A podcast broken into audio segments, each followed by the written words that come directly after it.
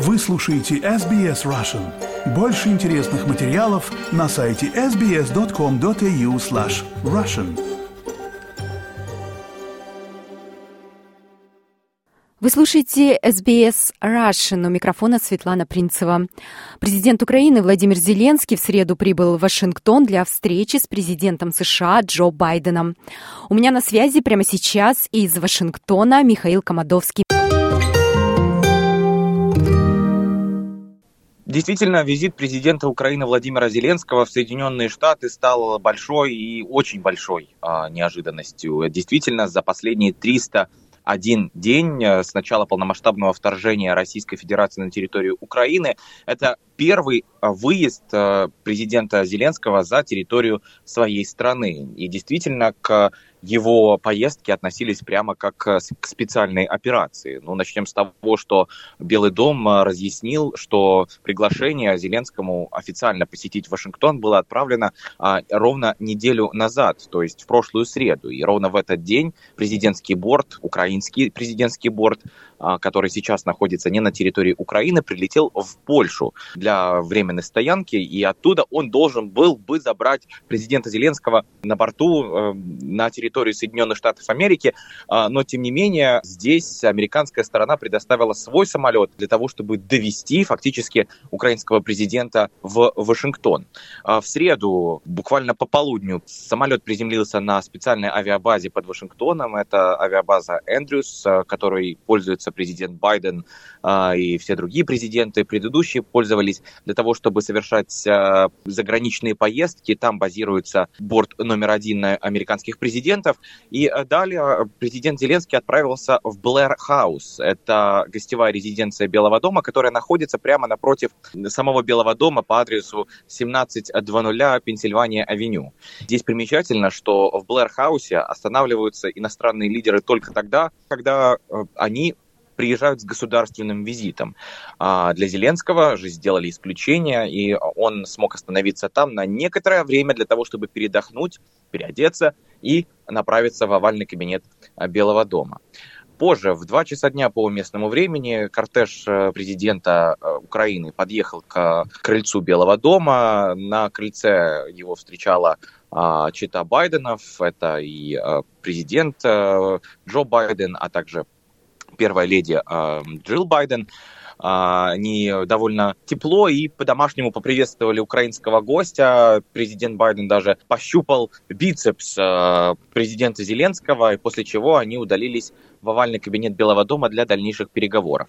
Первые несколько минут этой встречи были доступны для прессы так э, президент э, Зеленский э, поблагодарил Соединенные Штаты за поддержку и сказал, что действительно президент Байден является международным лидером, который движет всю эту машину поддержки Украины в рамках этой войны. В частности, президент Байден сказал о том, что США будут с Украиной до конца, чего бы этого не стоило.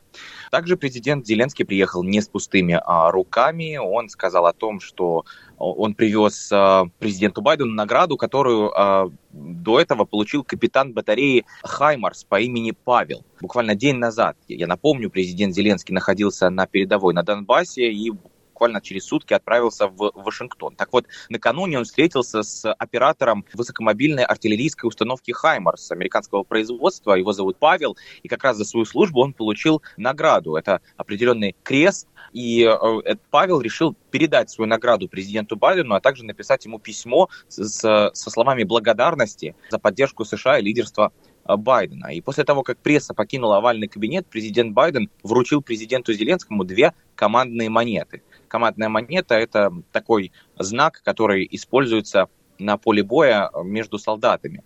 Одну он вручил для украинского героя, который подарил Байдену свою награду, а другую для президента Зеленского.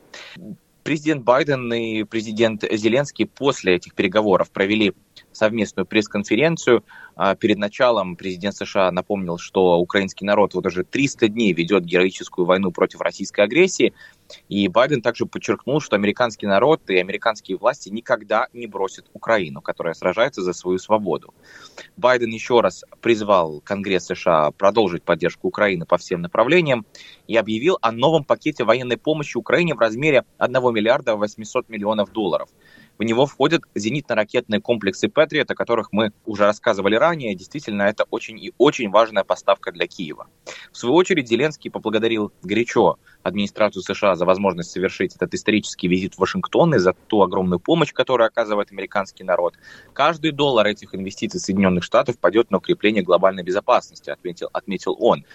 Зеленский выразил уверенность, что независимо от изменений двухпартийного баланса, я напомню, законодательный орган то бишь Конгресс э, США, его состав будет меняться уже в январе месяце, поддержка Украины и ее борьбы за свободу будет э, продолжена. А пока не ясно, когда система ПВО Patriot появится на передовой в Украине, поскольку американские военные должны сначала обучить украинских коллег их использованию, а это обучение должно проходить в ближайшее время уже в Германии. После этого Владимир Зеленский отправился в Конгресс США для того, чтобы выступить перед законодателями. До этого, а, буквально вчера, спикер Палаты представителей Нэнси Пелоси отправила а, небольшие записки в каждому члену Конгресса с просьбой физически находиться на капиталистском холме во время сегодняшнего выступления. И действительно, это выступление Зеленского в здании Капитолия проходит на фоне изменений в расстановке сил в Конгрессе. В январе республиканцы возьмут под контроль Палату представителей США, то есть нижнюю палату Конгресса, и, по их словам, они намерены более тщательно рассматривать вопрос о помощи Украине. Действительно, Зеленский возвращается назад в Украину не с пустыми руками, с помощью, с заверениями о безопасности, ну а также с четкой уверенностью того, что и НАТО, и США, и европейские союзники не оставят Украину одну перед лицом российской военной агрессии. Миш, спасибо. Насколько для вас это значимое событие и насколько насыщенным был сегодняшний день? Действительно, сегодняшний день был очень насыщенным. А, я бы не побоялся назвать этот день историческим. А, действительно, all eyes on Ukraine and on the United States right now. Все взоры сейчас обращены на Украину и на Соединенные Штаты Америки. И поэтому а, действительно мои коллеги, которые присутствовали в Белом доме, говорили о том, что мы все стали свидетелями истории, и эта история будет продолжаться. Я помню первую пресс-конференцию Байдена, когда э, началась полномасштабная война на территории Украины, так вот тогда в воздухе веяло э, неким разочарованием и э, неким страхом, то есть чувством э, беспомощности. Сегодня же атмосфера, по моим субъективным оценкам, была намного другой. Это атмосфера союзничества, поддержки и э, возможной э, скорой победы. Спасибо большое, Михаил. Поставьте лайк, поделитесь комментируйте. SBS Russian в Фейсбуке.